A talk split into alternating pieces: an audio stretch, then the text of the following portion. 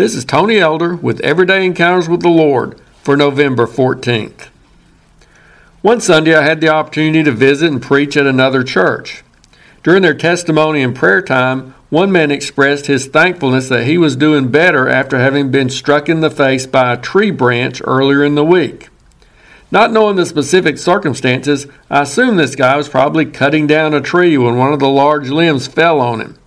But as I spoke to the man after the service, I found out it wasn't anything like that at all. While taking care of a job related matter, he and another man had simply been walking through a wooded area. As the other fellow who was leading the way brushed by a small tree, one of its branches flipped back and hit his companion just as he was turning around from looking in the other direction. It caught him in the eye, seriously impairing his vision for a few days. No doubt the other person had no intention of hurting this man.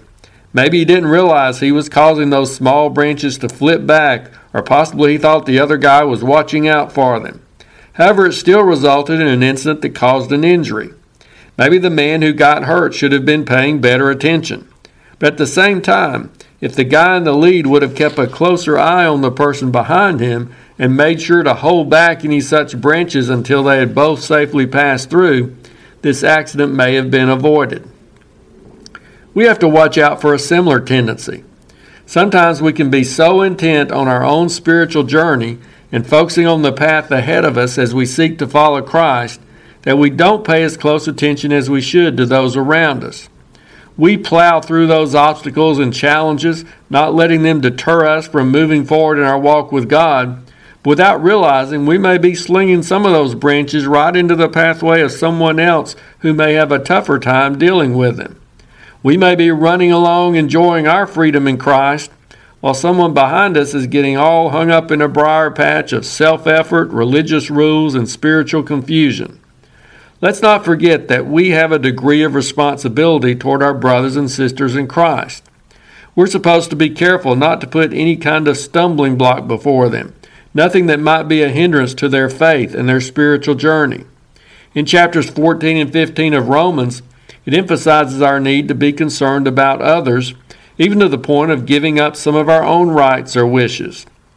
Romans 15, verses 1 and 2 says, We then who are strong ought to bear with the scruples of the weak, and not to please ourselves. Let each of us please his neighbor for his good, leading to edification.